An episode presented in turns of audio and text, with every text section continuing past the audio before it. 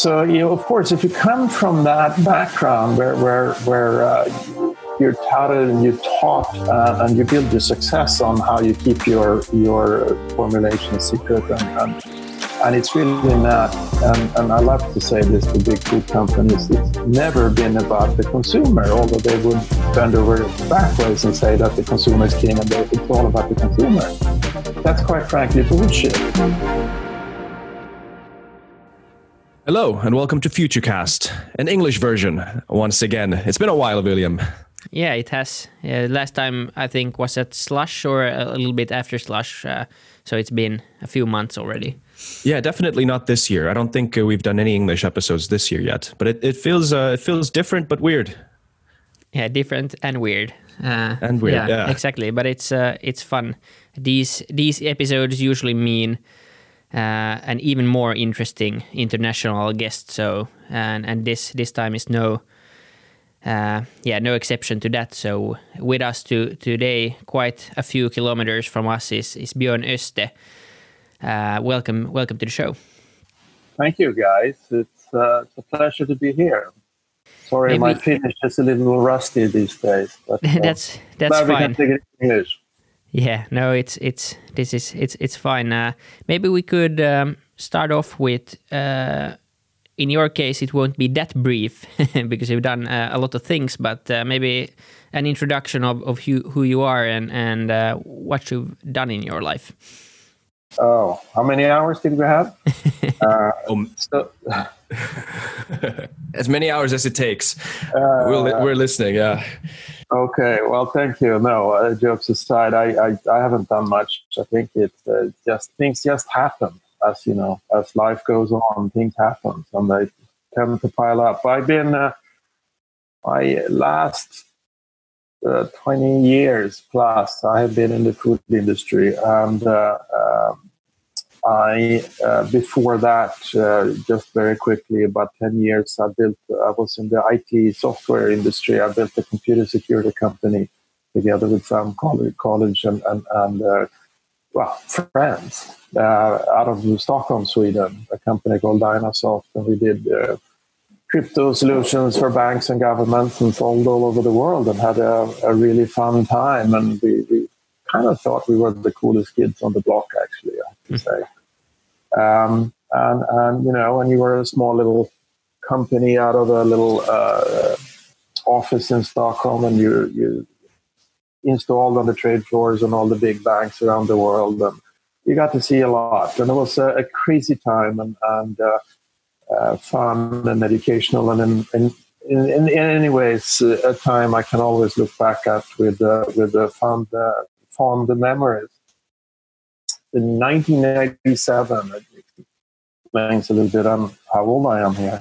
But in 1997, I, I sold the company, uh, or I we sold the company um, to a firm in the U.S. And I, I moved over and, and, settled in Boston for uh, uh, what turned out to be quite a few years, actually. But uh, I worked for one year with the, with the new owners, and then I, I left the company and uh, I went from computer security and, and started investing in my brother's crazy invention. He had figured out how to milk oats, literally.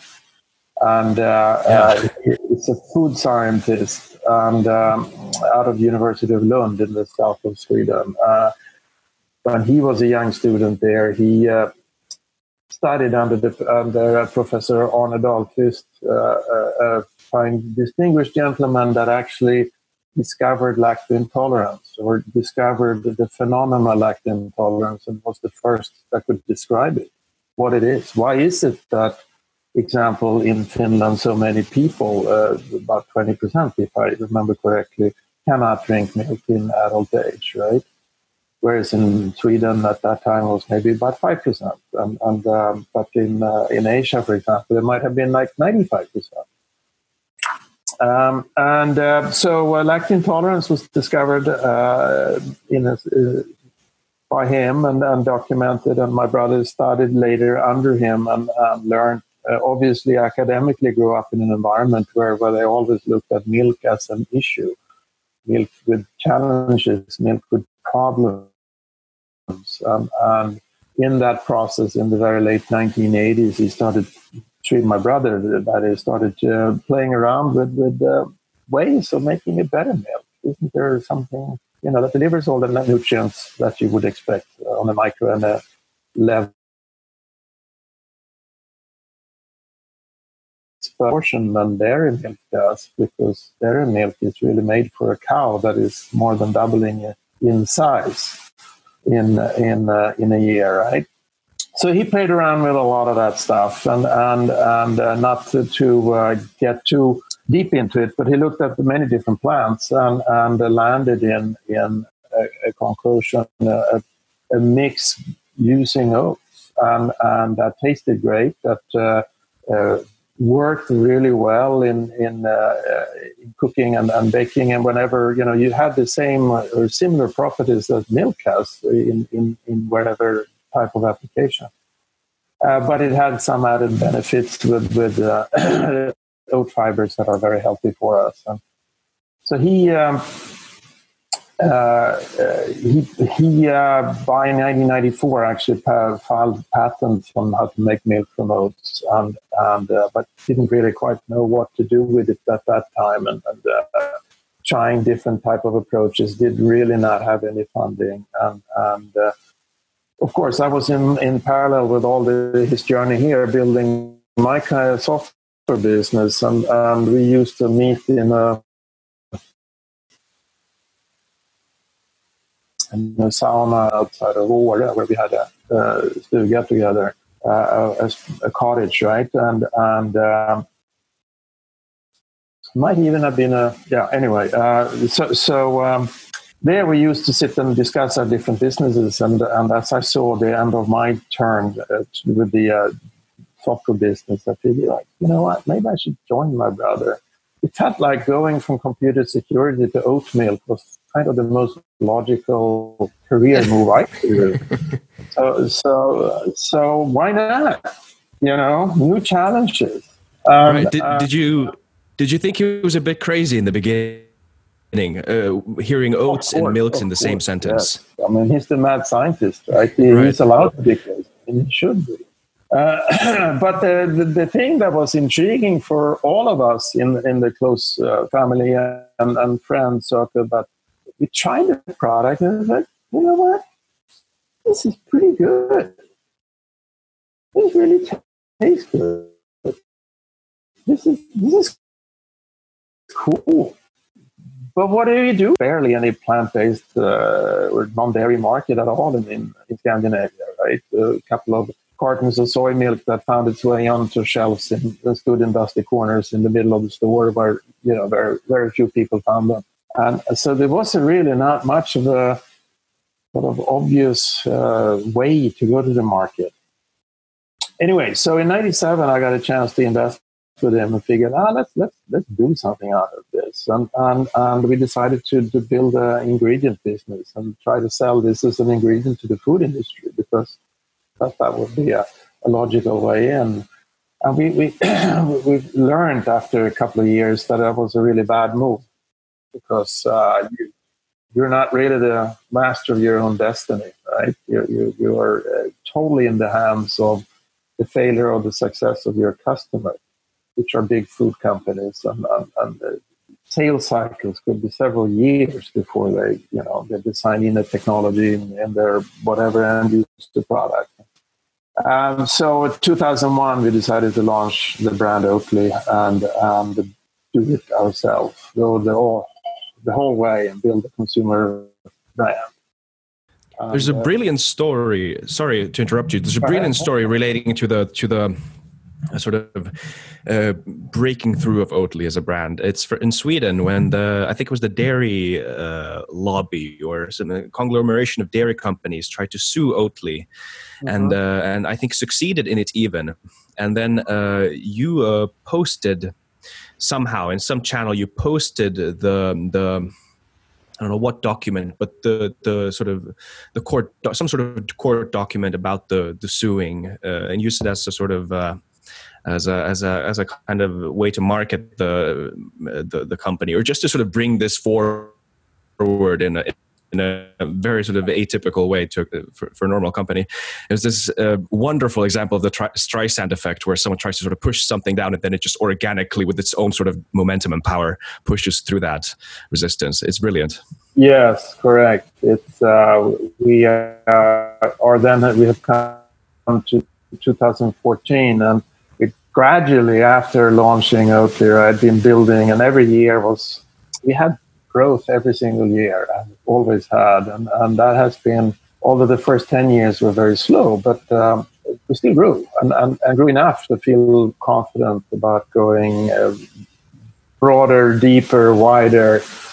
2014, we decided that uh, it was time to. Uh, we had a new CEO on board, uh, and uh, uh, he brought on a new creative team. We felt earlier that we had good technology, but maybe our marketing didn't quite reflect who we were and, and who we wanted to be and, and the potential we had and didn't tell our story. We felt we had a, a, a whenever we had a chance to tell our story about the background and the product and the product does and the potential for, for you know helping uh, reducing carbon dioxide and and, and uh, uh, all the health benefits. That was never really very well communicated. So we looked far and uh, long for for a team that could do that. And we found them not inside the food industry. We found out we had to go to to um, uh, much, much more you know to create something in a lifestyle brand. First of all you have to be that as an organization. You can't just put the pretty sticker on a PowerPoint carton and try to be something else, right? Yeah. You have to really live and be who you are and, and, and show uh, who you are, right? And I think that was the, the big thing. And, and we felt then that, what the heck, our competition is dairy. And, and let's go and tell the dairy industry and all the dairy consumers about the benefits of Oatly and how good it is.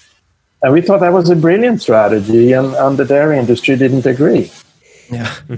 how how instrumental uh, was uh, you know you've been known in, in recent years? I mean, you've been around for a time, as you said, but but uh, during last maybe the last four or five years, you've truly uh, exploded onto the market with your marketing efforts, and and you've become a household name, and you've you know, uh, in some way you have created the oat milk uh, market with your branding. I, I, think without Oatly, this product wouldn't be um, as big. It would probably become as big at some point, but you have probably expedited that that market shift with with everything yeah. you've done so far.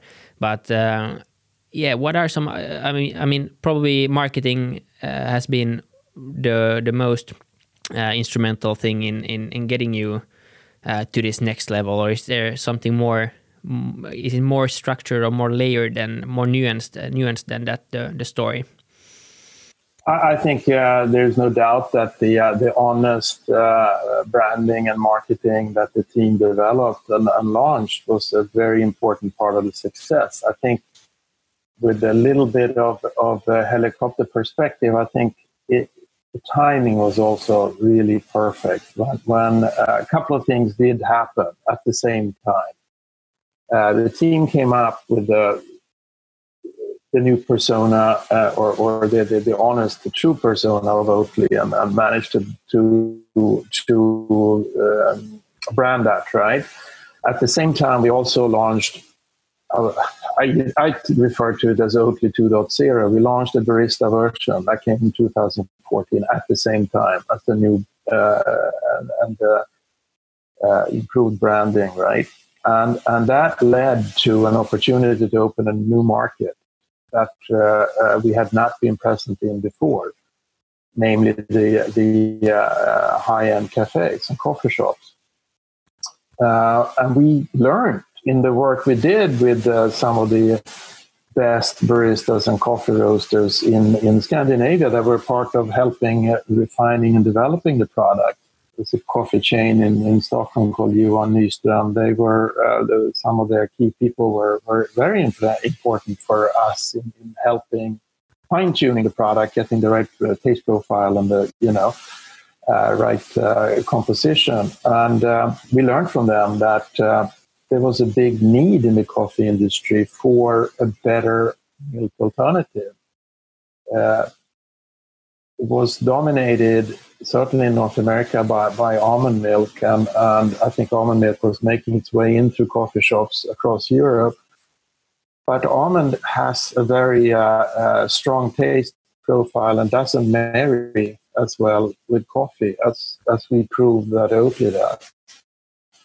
Um, so you have that factor, and and uh, of course the the, uh, the lawsuit with the dairy lobby triggered a, a, whole bunch of side effects that that raised a bunch of questions uh, among broader masses in in Sweden in particular, but I think that resonated then all across Europe. That you know when you have the big TV Sunday morning TV shows on the couches, they invite all kinds of uh, knowledgeable people sitting and debating why is it that we are, as taxpayers, subsidizing the dairy industry?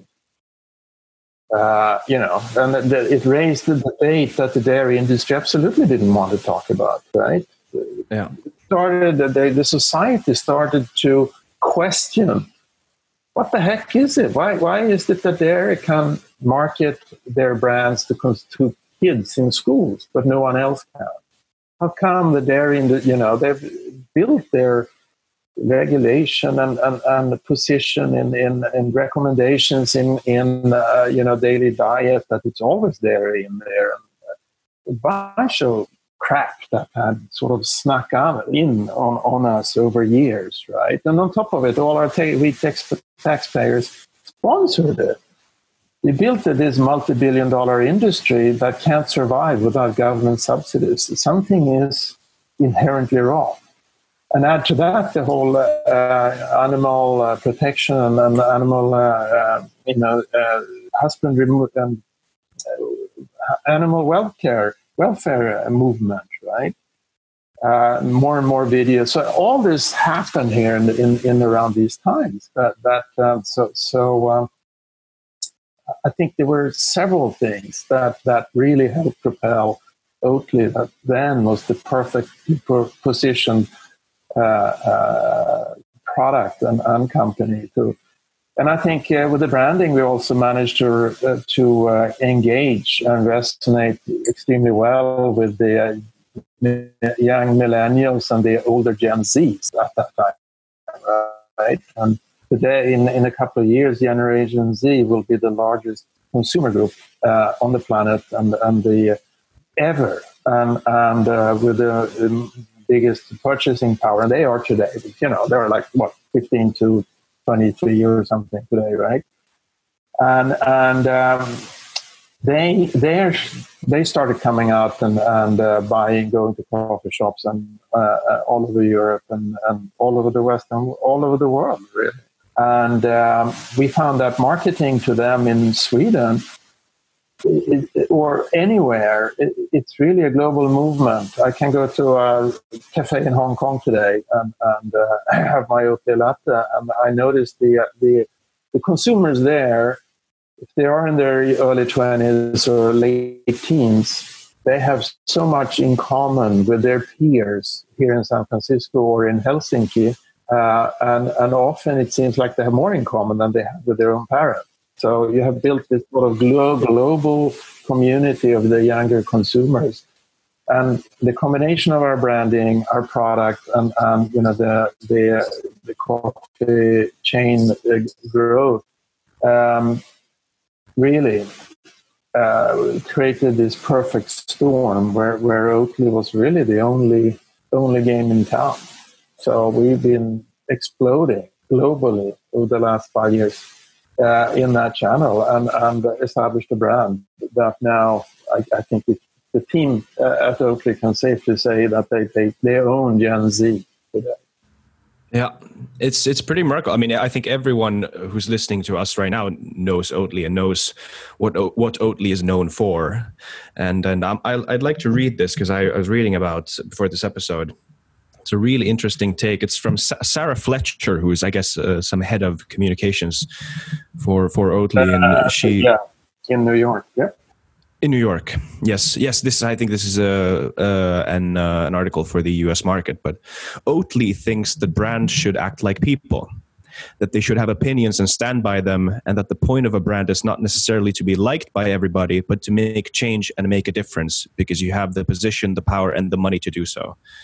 Which is a very interesting take on it, and it's it's it's in fact pretty admirable that uh, to the size that Oatly has grown over the years, that this same uh, principle has stayed. Uh, mm-hmm. I mean, at least it seems so. I think uh, what I just talked about Generation Z, um, um, uh, which is the key, key audience really now, and anyone launching a product today that cannot win the Gen Z has really uh, a big problem in a couple of years, right? But it, it really comes back to, to uh, what I touched a little bit on here the authenticity of a brand and, and be who you are.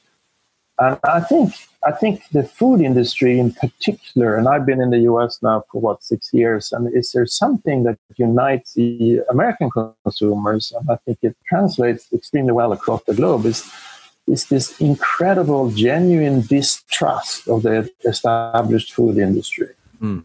We are so sick and tired of being fed up of being uh, uh, you know, used as guinea pigs. Um, and we've learned that the big food industry they will never fully declare what they have in their products. Um, and there was a brilliant article in New York Times, I would say about four or six weeks ago now, where they attacked again, uh, quite rightly so, the big food companies. And I think in this particular case, they singled out Coke, Coca Cola and and showed an example of the one of the Coke's brands here in the U.S. Uh, uh, uh, iced tea product called Honest Tea. They used the slogan on that. It's a tad sweet. Well, that would imply that yeah, it tastes a little sweet, right? But it's certainly not a sugary product. Well, it had over, I think, 23 grams of sugar. Uh, well, certainly over 20 grams of sugar per serving. Uh, how can that be tad? Right? And and that's just another example. It's it's there's hundreds of thousands of examples of how established big food companies effectively deceive us. They they they lie to us. I talk about producing Trumpian expressions, but fake. that's fake. And uh, and uh, consumers have reacted to that, and and so the counter to that is to be blatantly honest if you want to convince consumers in a market where they guaranteed have their, you know, fingers, they're in protective mode and they don't trust anything that come out of your mouth, right? Well, you have to to to uh, counter that by really proving over time then that we are honest, and and anyone knows that you, you can't be everything for everybody always. That's just not possible. And if you try to be that, you're not honest. And, and guess what? People will see through that over time. Yeah.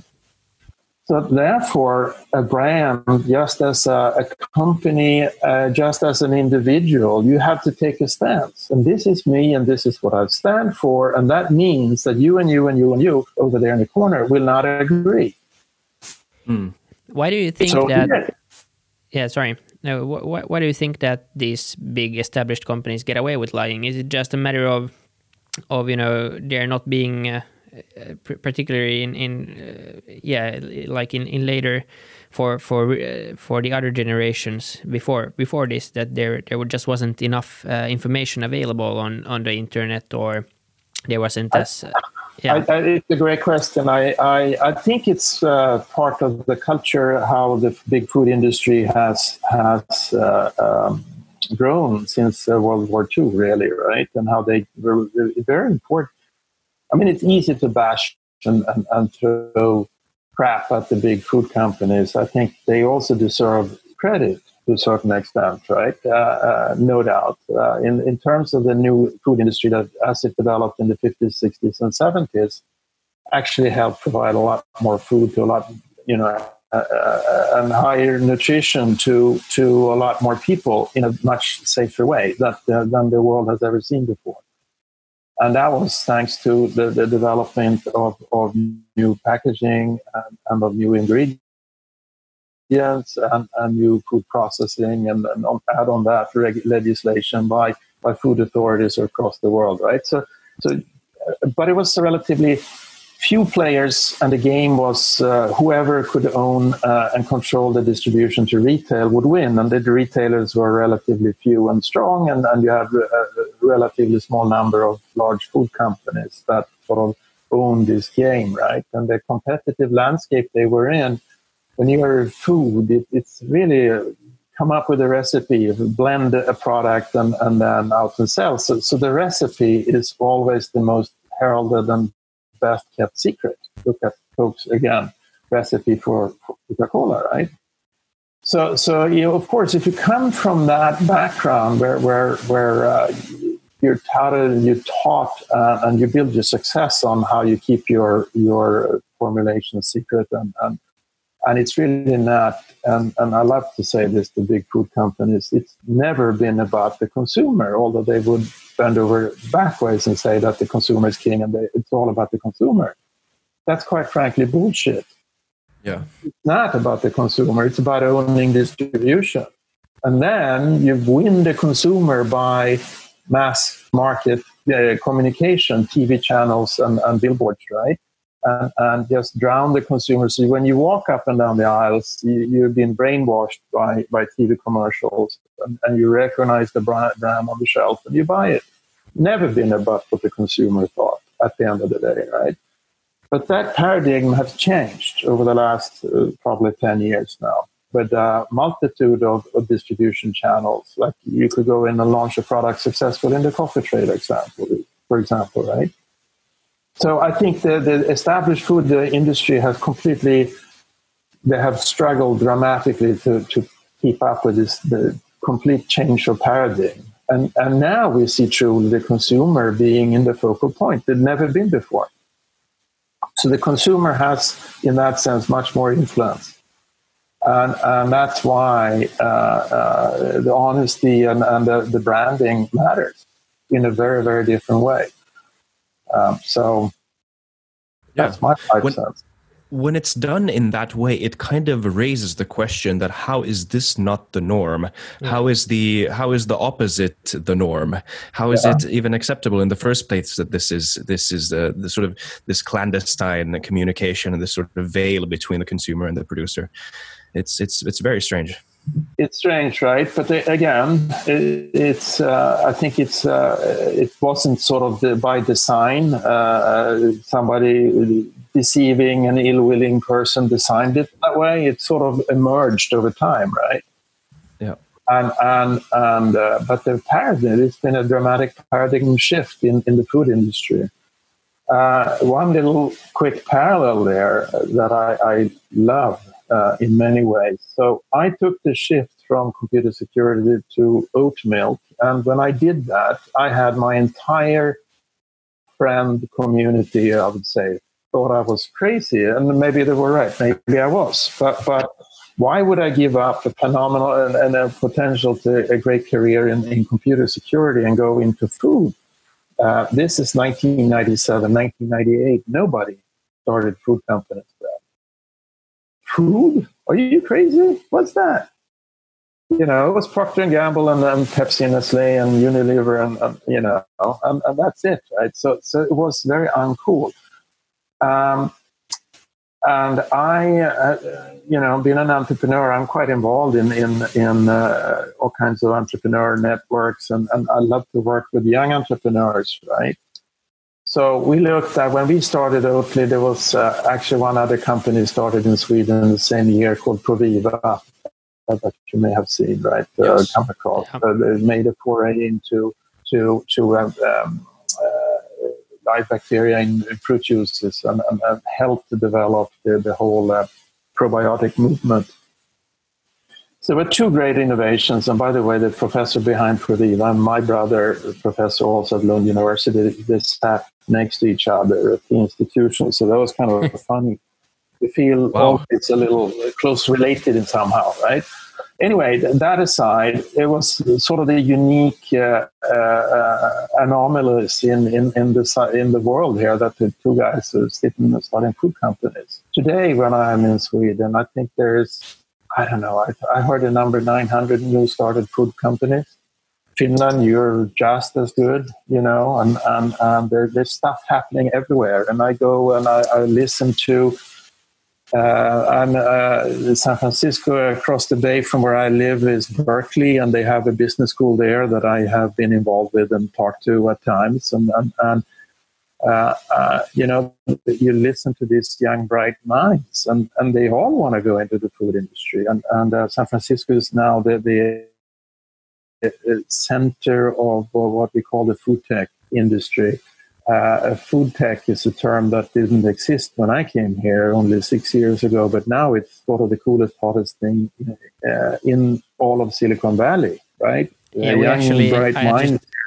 yeah, we yesterday talked to to a guy in Finland who actually raised the first uh, food tech uh, only uh, investment venture capital fund in in the Nordics.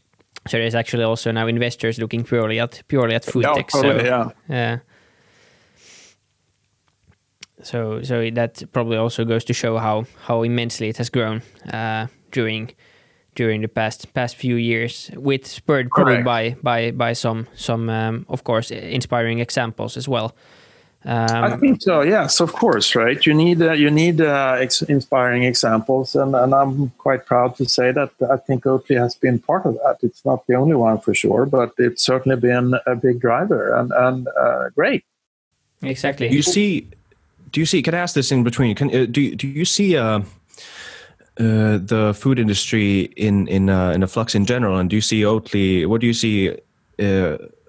Yeah, what do you see as Oatly's role in this in the big picture? Because yesterday, I mean, we talked with Lauri, the the the person yesterday who's in charge of this this um, this fund, and um, and we talked a lot about how food is a very central part about uh, uh, in humans' lives. It's it's not even I mean talking about the dairy industry like cookies and milk and then uh, cereals and and milk is not even just uh, it's not just uh, it's not just a meal. It's a it's a cultural institution in a way. It's it's an artifact. It's it's sort of it's it's much more than just uh, the thing you put in your mouth and swallow, kind of. Mm-hmm. And um, and and but now it seems uh, based on your your story or your your explanation there is a shift going on, uh, a very large shift. Where, where do you think this has come from? Is it awareness of the bad consequences of, of the of the food we're eat, eating, or or the production methods? And how do you see the sort of bigger picture of the food industry change? Uh, it's certainly uh, yeah, and a couple of different things that happens. Uh, uh but but um, I think that the, the the whole the role of purpose-driven companies has grown, right? And then by purpose here, we, in some sense, I think uh, people also uh, in inside Oatly would argue and agree that Oatly is sustainability company that does product uh, oat products. It's not uh, an oat product company that tries to be sustainable. Yes, uh, it's a good way to say it. Yeah, and I think uh, uh, therein lies shows also opportunities that I think uh, Oatly now with its platform now to reach a lot of consumers and a lot of people can actually use that platform in, in a much broader way and, and will do so uh, uh, to further the cause of, of sustainability and, and, and converting the, the food uh, industry and to uh, to a, uh, a much uh, better societal, you know, um, citizen, right? And and actually be part of the solution and not part of the problem. Yeah, it and seems actively drive that transition. Exactly.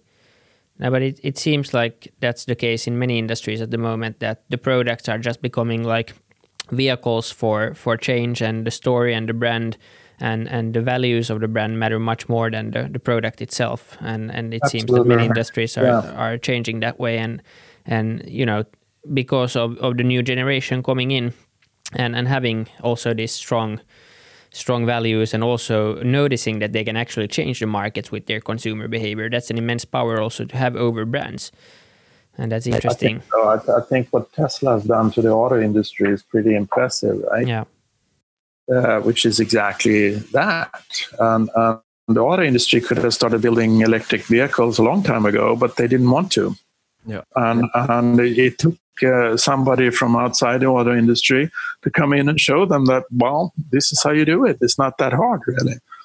And they're still much smaller than all the others combined, but they're, you know, they are the brand now. They're the thought leader. They're and uh, forces everybody else to, to change. You see that in the food industry, but they're struggling. They have a, a setup, a structure, uh, I, think you know the whole career path within big food companies is very counter to to them changing their their way they uh, uh, you know implement around and implement new projects. People go there to make career. They go there. They, they uh, any smart guy coming from a fancy business school somewhere, uh, they go to a Danone or a Nestle, and they expect to spend two years in each position and then move up the career ladder as quickly as possible. That means that there's really no long-term ownership uh, of any project, right? So anything you want to change in a big company has to be fast. And if you're going to do quick changes, you can never do systematic sort of change the direction or course of the of the company. And and I've, I've seen very close connections and friends how, for example, the the uh, former CEO of uh, Pepsi Indra Nooyi was pretty much kicked out of Pepsi at the end because she tried to change. Um, mm. Nope, you can't do that. Yeah, no, that is an interesting take uh, as well. Uh, maybe to to move a bit forward, also, uh, how involved are you uh, with Oatly uh, today? And and uh, you moved. You said you moved to the states six years ago. So, how much are you doing involved with with Oatly still? And and what what else are you uh, up to in in the states? Yeah, so I am uh, uh, on the board of Oatly today, and uh, I'm not involved in any of the day-to-day operations, of course. I, I have a, a, good dialogue with the team here in the US, and then I, I talk very frequently with the team in, in the headquarters in Sweden.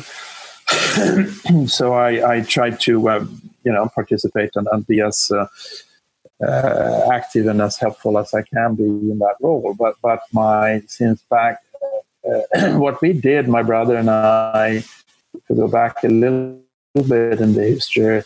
So when he developed Oatly, he couldn't do it all by himself. He very quickly realized that he needed a multidisciplinary team of experts. Excuse my voice here. Sorry. Uh, so you he get your glass of water. Yeah, or my coffee. Yeah, with oat milk, of course. Of course, of course. so, so he, yeah, no, that's fine. He he realized that he needed help, and he managed to pull together a, a truly a world class team of scientists, some that were, you know, working full time or very close with the team, others that were just loosely connected in, in global scientific networks that he, over the years, have built through the uh, uh, university community, uh, the global universities uh, networks, right? And we talk about protein experts, enzyme experts, food processing experts. But when, when he decided to work with oats as the base, uh, at that time in, I believe, 1989, 1990, somewhere, FDA in the US gave oats a blanket health claim, which was the first time it had ever given that to a food uh, or food stuff. Um, and that was that the fact that it's very well documented that oats is very effective at reducing cholesterol, the bad LDL cholesterol, uh, uh, which is a marker for risk for, for cardiovascular disease, right? Um, so when he developed the he not only wanted it, he realized that that would be very cool to keep that, ensure that we have that property. Um, and, and the exact reason for why uh, oats would reduce cholesterol, it was tied to the prevalence of what's called the beta glucan, which is a soluble fiber. Most fibers in the world are, you know, you can think about as sort of a solid uh, particle in, in, food, right? That's the, the, the fiber. But there are some fibers that are soluble, so they, you know, they, it's more like they create a gel in, in, in liquid. And, and there's um, uh, oat is a very very good source of what's called the beta glucan, and, and that uh, beta glucan is attributed to the, the fat to the cholesterol lowering property. But the problem is when you process oats, you usually break the beta glucan down. And, and um, uh, not to be tech, too technical and to go too deep into this, right? But oh, this is interesting. Yeah, he he uh, he pulled together a team of uh, and started looking at how can we make sure we optimize, not just maintain that uh, process, but actually optimize it. Uh, and you start looking at uh, molecular weight of beta glucans and, and cool stuff like that, and and developing a, a food a processing uh, when you liquefy the oats that doesn't break it down, right? But actually maybe tailor the beta glucans to be of optimal molecular weight. and and uh, so in order to do that, you need obviously to also test it clinically on on on on humans, on consumers, to make sure that yeah, it actually works. And not only works, I have proof that it works. So very early in, in the whole design process, it brought in uh, clinical, medical, clinical expertise to help with that aspect of it. So this is in the mid 1990s, and now we have a, a, network of scientists that are in very many different uh, disciplines, and including the medical ex- uh, side of things.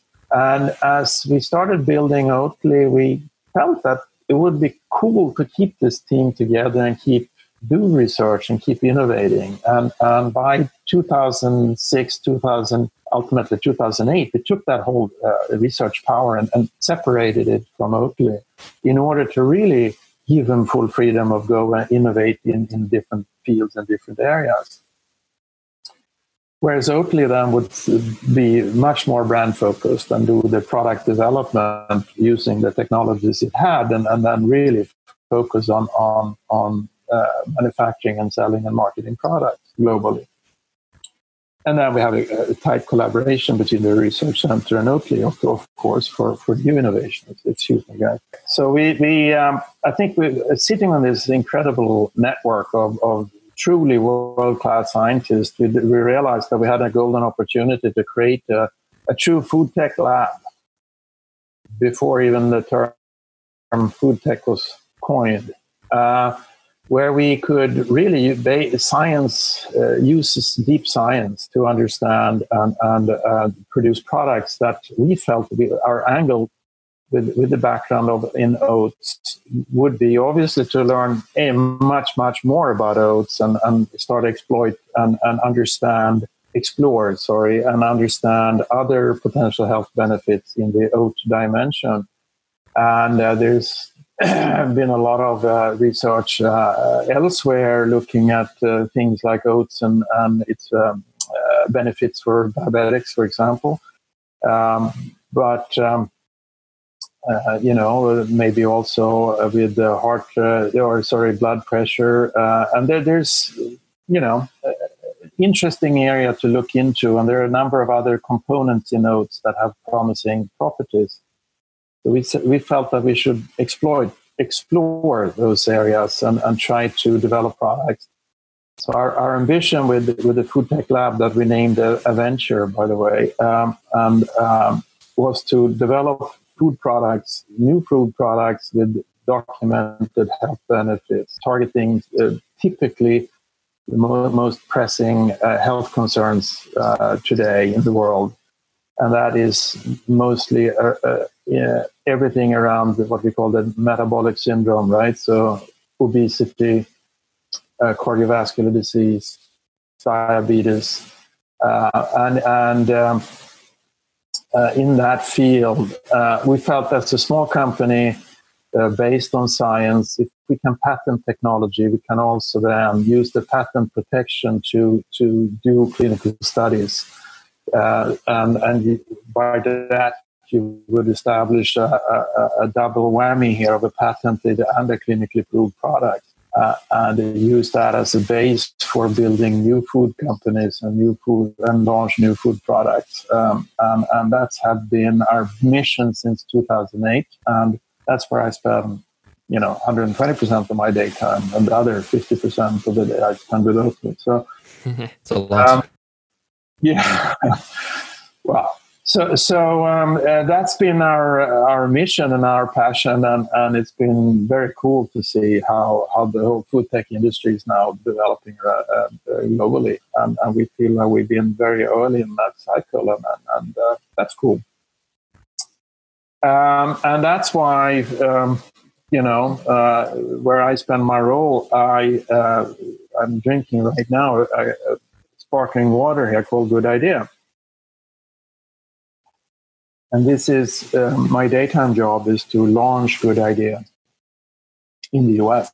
Um, where we started collaborating with a different research team at, the, at our university, local university down there um, that uh, have been uh, they were called they were at a research pro- program called the anti-diabetic food center so they were totally targeting diabetes and food and and uh, trying to understand what in food triggers or helps or or or, or um, otherwise uh, affects um, risk factors that can lead to diabetes. And in that research, uh, uh, it was discovered that certain amino acids uh, in liquid form, and amino acids being the building blocks of protein. So uh, and there's a, a, couple of the amino acids there's uh, that we have to have in our daily, daily diet called essential amino acids, and, and, five of those seem to have in the research a very important uh, trigger effect on on um, insulin release. Insulin being the hormone that's released into the blood to help process blood sugar, right? And and uh, uh, I think uh, so. So uh, we we start playing around with that, and when it's delivered in liquid form, there's a couple of other research uh, that that's come out of this institute down there and, and elsewhere in the world, where you look at meal order, for example, and the effect of meal order on blood sugar. So so um, to describe that very easily is to let's say you guys uh, we all have a hamburger with French fries and some you know veggies and whatnot. There's that overcooked tomato and a couple of sad green leaves there, right? But if we eat that, we're gonna. We all know we're gonna get um, a blood sugar response, and that may vary over day and time. But but um, if I eat the same meal in the same conditions, um, and I compare the blood sugar response, and if I have that hamburger one day, I get a certain type of response. If I do the next day uh, divide that the food on the plate so I have the protein, the fat, and the carbohydrates in, in separate piles, and I eat the protein first. My blood sugar response will be much better, uh, meaning much lower spike, although I eat exactly the same food and I eat it in, under exactly the same conditions. And, and that discovery is kind of exciting because it may add another dimension to what's called the, Met- the Mediterranean diet and why that is indisputably, indisputably such a good diet. Yeah. Uh, it's always been attributed to olive oil, and that could still be true. Olive oil could be a component, but it seems also that the meal order could be a component because when you go to to um, Italy or France or Spain or, or, or, Lebanon or whatever, and you you you snag you, antipasti in Italy, right? It's before pasta. Yes. And antipasti is often the cold cut meats and the, you know the, the hams and whatnot, and you eat that before you eat your pasta, which is the carb. Um, and and uh, there's many examples of, the, of, of that where that holds true. So, so uh, that's a very interesting area. So, so uh, how do you then get because carbs are faster absorbed by the body? So, how can we help sort of mimic the Mediterranean diet by doing something that replicates uh, this obviously much more uh, optimal meal order? And, and one of the solutions there is that you serve liquid form amino acids in a beverage while you eat and we've seen how they are fa- absorbed faster than the carbs, and they help clearly if it and the uh, the uh, mix. Um, and in that process, we added another mineral called chromium, which is also essential, like iron and, and other minerals that we have to have in our daily diet. And we've learned that apparently most of us in the Western world are actually chromium deficient, which is a whole different conversation. But chromium is also very well known and studied and researched by many. uh, that it improves what they call the insulin sensitivity, making the little insulin you have or may have work better. So you can get the more more job done with less, which is exactly what you want when it comes to, to insulin load.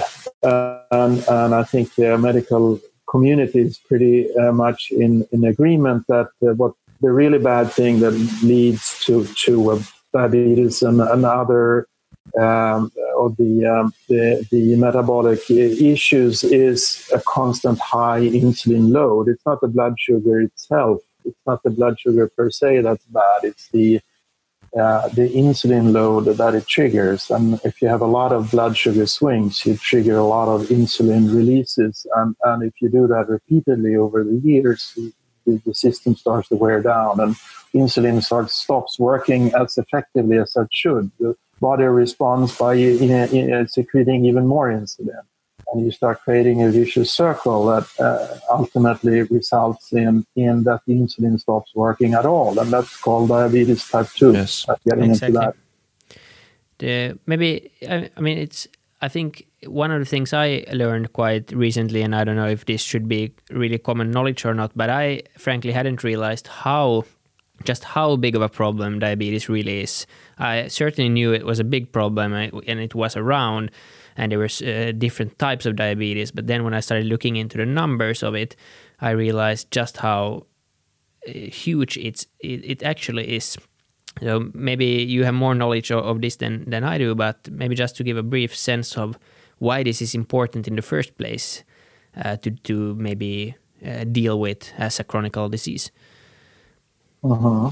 It's it's a it's a incredible problem, and and um, uh, in uh, the United States right now, they estimate 30 million uh, Americans to have diabetes type 2. It's 10%. yeah. It's almost, almost 10%. 10%. Yeah. That's crazy. Yeah. And, and uh, uh, world leaders in this race, Mexico has over 10%. You have uh, India. And the interesting thing is, this is not tied only to Western countries, right? China and India have huge problems with diabetes, and they're starting approach about 10% of the population. Germany, I believe, is around 10%. Um, it's fairly high in Scandinavia, but not as bad. So let's say 7 or 8%. I don't remember the exact uh, data points, right? Um, crazy, crazy. Uh, in this yeah. time of COVID 19, it's also diabetics are singled out as uh, one of the key risk factors. Right? Yes. So it puts puts further focus on on gee, we have a trouble here. And the, the, the scary thing with diabetes type 2, it is that it's for absolutely most of the people that have it, it is avoidable, but it's incurable. Yeah once you have it, you have it, right? Then you can manage it better or worse. And there are many good examples of diabetic type 2 that, that through diet and exercise manage their condition very well. But for the very large majority, that is not the case. And, and uh, I don't have the number in front of me now, but anyone that's in, interested can Google this and, and, read more. But but uh, the uh, Center for Disease Control in the U.S. have done studies on the cost to the society for for diabetes here in the U.S. and and it's enormous. And, and yeah. so if you have 30 million diabetics, you have 90 million pre-diabetics, and these are people with elevated uh, glucose levels. Um, that are in the risk zone of developing diabetes. Uh, it's typically, uh, you know, in, in, here in the Western world, actually, we, it's typically a very tightly correlated with overweight and obesity. But the interesting and scary part is that if you go to China, for example, and Asia, uh, many diabetic type 2 are not obese. So it's not only, it, there, there are other factors playing in here. Uh, but uh, it's the single largest uh, global healthcare problem, and, and, it's a much bigger killer than COVID 19. And it, it's, it's the cost of it to society are astronomers. It's just that we have been living with it and gradually growing into this crisis. Uh, but it's it's identified by by uh, I think any country around the world now that we can't just go on like this. We have to start uh, implement procedures to prevent diabetes from spreading. As I said, there's really no known cure to to uh, treat uh, uh, or sorry to treat but to to cure right and eliminate diabetes once you have it. But we can certainly stop the tide of, of recruitment and, and you know uh, reduce the, the, the pre-diabetics we can through uh, uh, to, better tools to help them. We can certainly reduce the, and, and get them out of the pre-diabetic condition and certainly reduce dramatically reduce the risk of them developing diabetes. That is possible. And and uh, that's where the other comment here is that the cure really is if you look at it from a bigger perspective, is easy and it's well known, and uh, everybody has known it forever. How do I avoid diabetes? It's super easy. Change your diet and exercise more. Yeah. That you know, my mother, my late mother, was a nutritionist and a dietitian, and, and she worked on that in the 60s and 70s. Right? It was super, of course you have a problem. But the truth is, as we all have seen, that that's easy to say. It's extremely hard to do. Exactly, that's the problem. As I understood it, there's like uh, there's a lot of studies on weight loss, and, and and and the way that it works right now is that you aren't you can be prescribed certain types of medicines, but then uh, what it fundamentally boils down is that your doctor says that you need to exercise more, you need to lose weight, and that's, as you said, really easy to say. And and many people might be motivated for a little while, but uh, mm-hmm. there's a lot of studies on weight loss and why it doesn't work and there's kind of this limbo effect uh, going on and, and, and, and also the body tries to in some form to return to, to like a normalized state we are not we're not built for this jojo effect going up and down all the time so the body is also like trying its best to come back and that's why that quite a vague type of prescrip- pre- pre- uh, prescription or, or, instruction will not uh, cure the problem, as is evidently the case. Uh, so apparently, we need a different kind of solutions um, for for curing this this problem, mm-hmm. and and that's probably where your product is also coming in to kind of create this much more easy approach for people to change a part of their diet. Yeah, so a good idea. What we want to do is to provide consumers with a easy tool to drink uh, a sparkling water. This tastes uh, and uh, looks and behaves like San Pellegrino with a little lemon flavor. Or this happens to be a pomegranate flavor here, but there are plenty of, of sparkling waters out there in the market today that we all drink with uh, lunch and dinner typically, right? And, and uh, so the form factor is very well known. And, and a good idea, but the really the truly great idea, but good idea is that drink this instead it fits in with or uh, uh, complement your meal with this. It's a very sort of a, a modern consumer behavior, consumer pattern design product that take this and, and uh, uh, you'll get a 25 30% blood sugar reduction from the food that you eat, which is uh, quite a dramatic reduction uh, in many ways and help you. So if the three of us sit down and have a heavy lunch, let's say when, when I meet you guys in Helsinki next time when, yeah. when the flights go, right? And we have a good lunch uh, and we drink this, we will experience in the sense that we don't get tired after lunch. You don't get that post meal slump, right? The food coma we talk about. You don't get that or not anywhere near as bad. And and you all, the next thing you notice is that you don't get the sugar cravings in the afternoon. So in some sense, this is a, a positive energy beverage. It doesn't give you energy in itself, but it helps you manage the energy you already consumed, right, in a much better way.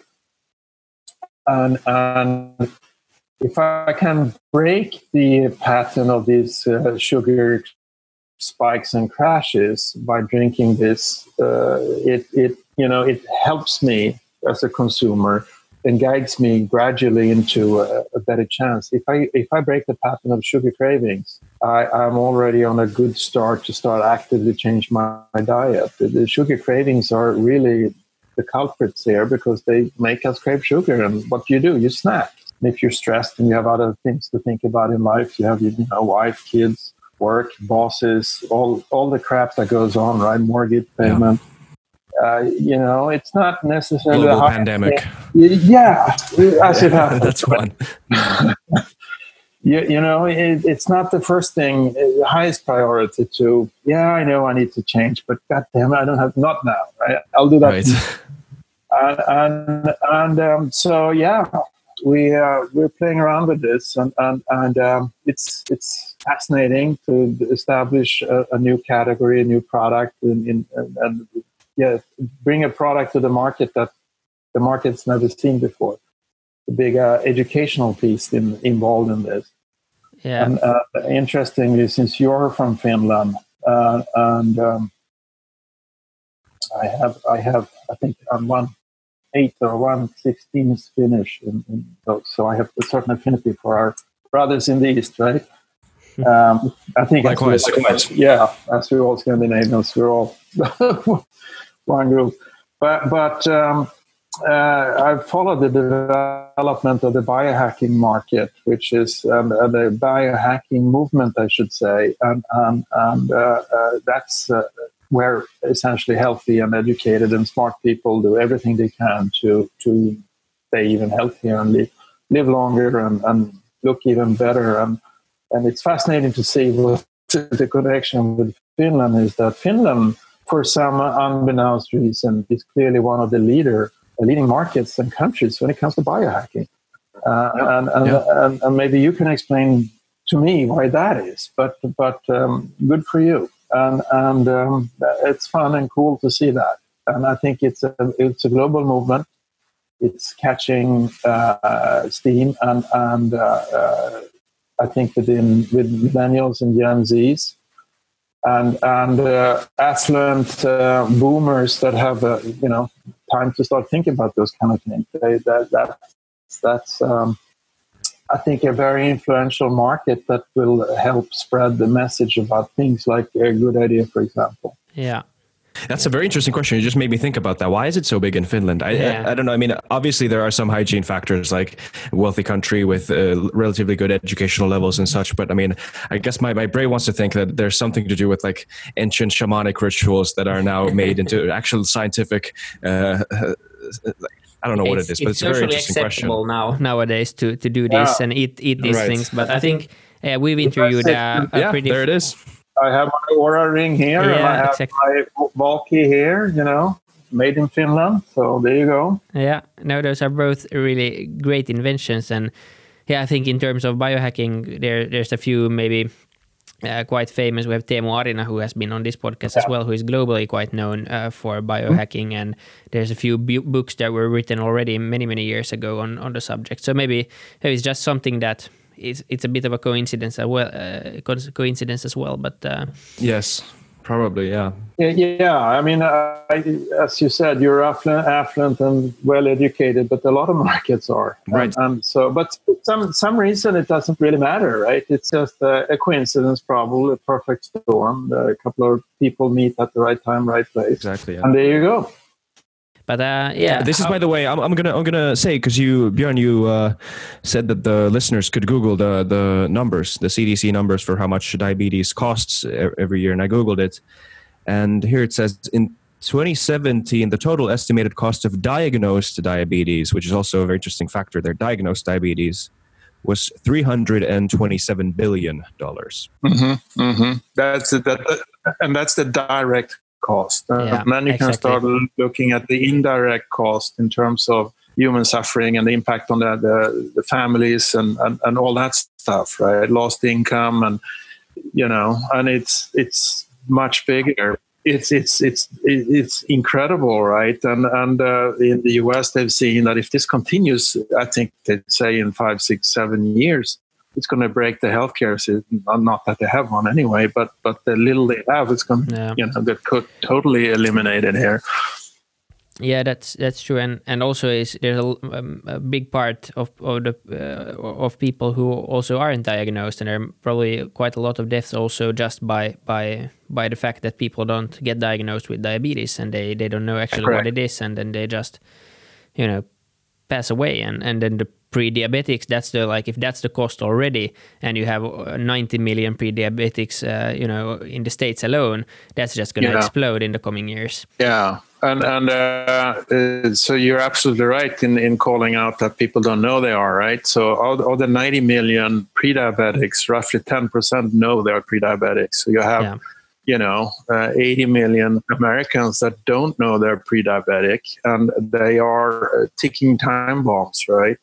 So there's uh, federal money here in the U.S. now being invested in in trying to get people to do am I pre-diabetic? You know, you go online do pre-diabetic tests. There's the National Diabetes Prevention Program where the federal Fed are, are spending dollars on, on, on trying to catch people, educating the, the uh, primary defense, right? The, the uh, primary doctors and, and uh, your locals where they go to actually try to catch catch people that are pre-diabetic and educate them about the fact, and then also uh, get them into programs to help them lose weight and change diet. Yeah, exactly. Maybe also one thing I've heard from from the medical sorry uh, the medical community. I don't know. This is just anecdotal, but we talked earlier about the about the importance of of of um, of i mean a good basic diet and then exercise which is uh, which which are life skills that people should have in general mm-hmm. but but there's also the the it, it, sort of comes to the doctor patient relationship some people just won't have it mm-hmm. that this is what is being diagnosed because it's such it, it, it, involves such a personal indirect in many people's eyes insult in a sense that this is um, you're not being prescribed a medicine you're be, being prescribed a change in your lifestyle which is mm-hmm. deemed yeah. to be wrong which is yeah that's very uh, it's, uh, absolutely right I, god damn it i want my beer i want my chips i want you know don't take that away from me that's my only joy in life you know, you can relate to that. It, it's it's uh, it is not easy. It is easy to say, and uh, we all know that's the simple solution to all our problems. But it's so hard to implement, right? Yeah. So we need tricks like good idea, and good ideas alone are not going to solve the problem. But it's certainly one tool in the toolkit, right, to break help break that roller coaster ride of, of spikes and crashes exactly. How is it? Um, how is um, it going with the company, and what is your kind of end goal? Where are you? What What are your aspirations for for the company? Yeah, so so I think uh, in in many ways, a product like Good Idea, it's it's uh, our our ambition is to prove to the markets here, and we're launching in Scandinavia this fall. We think, uh, depending on how things are going, we're supposed to launch last month, so we were supposed to launch in in Hong Kong, where where we we also have a research center since that has now been on hold. Shared office spaces, um, corporate campuses, and college campuses and whatnot, but they're they're all closed. So there's no market for us there right now. So we're doing uh, more online business try to to reach out through networks, and and that's that's uh, working okay, but it's still very early to say. But um, a product like Good Idea, uh, unlike o- Oatly, is really a, a something much bigger. It's not just the product; it's the whole supply chain. I mean, in Oatly now, they're, they're contract growing oats. Uh, a really cool story here in the U.S. How how Oatly now um, has reintroduced oats to farmers in Iowa. You know, family farms that a couple of generations ago proudly grew grew oats, but uh, have over the time to to the traditional cash crops, which are are soybeans and and corn. Um, you know, again, subsidies and and uh, all kinds of crap in that uh, food, uh, ag, ag tech, ag food. Um, uh, I'm sorry, agriculture industry. That that's that's systems that are bro- that are broken, yeah. right? And and uh, but now we can go in and and, and contract grow oats uh, and uh, give farmers a, a, third option that is commercially viable for them that also helps uh, break that monoculture thinking and uh, helps improve active because oats is an extremely good rotational crop. Any farmer in scandinavia and certainly in finland you have some of the best oats in the world right? Oat farmers know that if I grow oats, it, it restores the the, the uh, balance in the in the soil, and and you know I go do maybe wheat or rye or whatever, uh, and and use the potatoes uh, and use um, oat as the rotational crop. But that's been wiped out in the in in the US uh, pretty much, and been replaced with more uh, fertilizers and and and uh, chemicals that you plow into the soil to improve the soil quality. Uh, but uh, in fact, it's it's eroding the soil qualities, and that's also identified as a big problem here in the U.S. So, so what I'm saying here is that uh, Oatly is really building a whole new industry around oats.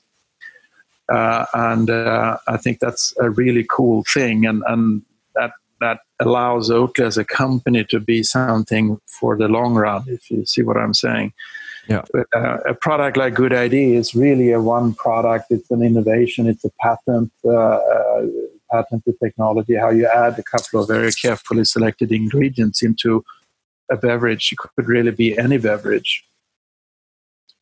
So for me, I think that the, the challenge here with Good Idea is to get it out as fast as possible to as many as possible and at, as affordably as possible. And I think I quite soon, in a few years' time, I'm going to need help from bigger food companies with bigger distribution. But I want to prove to them first that this is really a viable solution.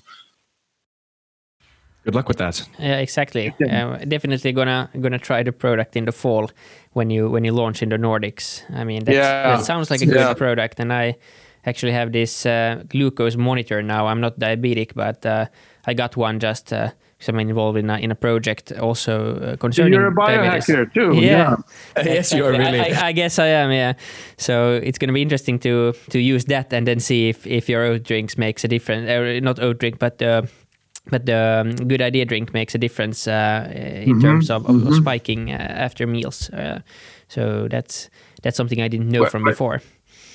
What breeder do you have? Sorry, I, I have the the one from Abbott. So Abbott Libre. Yeah. yeah, yeah. I've been I've been wearing one for about four months, and, okay. and uh, it's incredibly eye opening. Yeah it really is eye opening what, what's going on in our body. And, and uh, one of the takeaways I've seen is that it, it's, it's much more complicated than we think, right? It's an interesting and certainly eye opening device and, and uh, something probably that, that's going to be used also much more broadly in the future, hopefully, or, or something similar uh, to, to that in, in tracking. Uh, and, and we're going to realize also the potential for our overall well being uh, not you know also as non-diabetics but but first and foremost of course for solving uh, this huge huge problem. Yeah. No i think there's there's a lot of interesting things you can learn from your from your uh, um, uh blood sugar readings right? In terms of uh, the impact of the one thing that's very clear when you wear a cgm for a while is that the uh, physical exercise has a huge impact so it's sort of, in some sense, there it gives you a positive feedback loop that if you work out, it actually signals right away. Look, yeah, it's really good on your blood sugar, right? And and and, and uh, maybe that could help more people uh, exercise more. Exactly. Uh, uh and other things like that. Uh, yeah. Exactly. Yeah, I mean it's it's been a great conversation. I've learned a lot yeah. of uh, new oh, things yeah. uh, about Oatly and about diabetes and about the food industry, and you know I think many of our listeners, or hopefully, uh, they've learned something new new as well. So it's been a great pleasure uh, to to have you on the show, uh, Björn. Thanks so much for joining. Well, thank you. It's my pleasure. Totally, I enjoyed chatting with you guys, and and uh, yeah, if I can in any way help somebody somewhere with some new insights or thoughts, I'm, I'm happy. So that's it's. Yeah, I think you definitely did. This is one of those episodes I'm going to have to re-listen to at some point because I didn't get to write everything down while yeah, listening. Exactly. But this was there was a lot of new info here. Yeah. Thank you for this. It was very, yeah. very, very pleasant. Very nice. All and right. Thanks, thank you, guys. Thank you, and thanks to all the the listeners um, for for joining. And uh, we will be posting new international episodes as well. So stay stay tuned for that. Absolutely. Remember to follow us and uh, subscribe to us. Uh, I don't know where you listen to us, uh, but if it's SoundCloud, don't listen to us on SoundCloud. It's it's difficult for you. Uh, subscribe to us on Apple Podcast, Spotify, or wherever you listen to your podcast. We should be there. If we're not, let us know. Yeah. Thank you.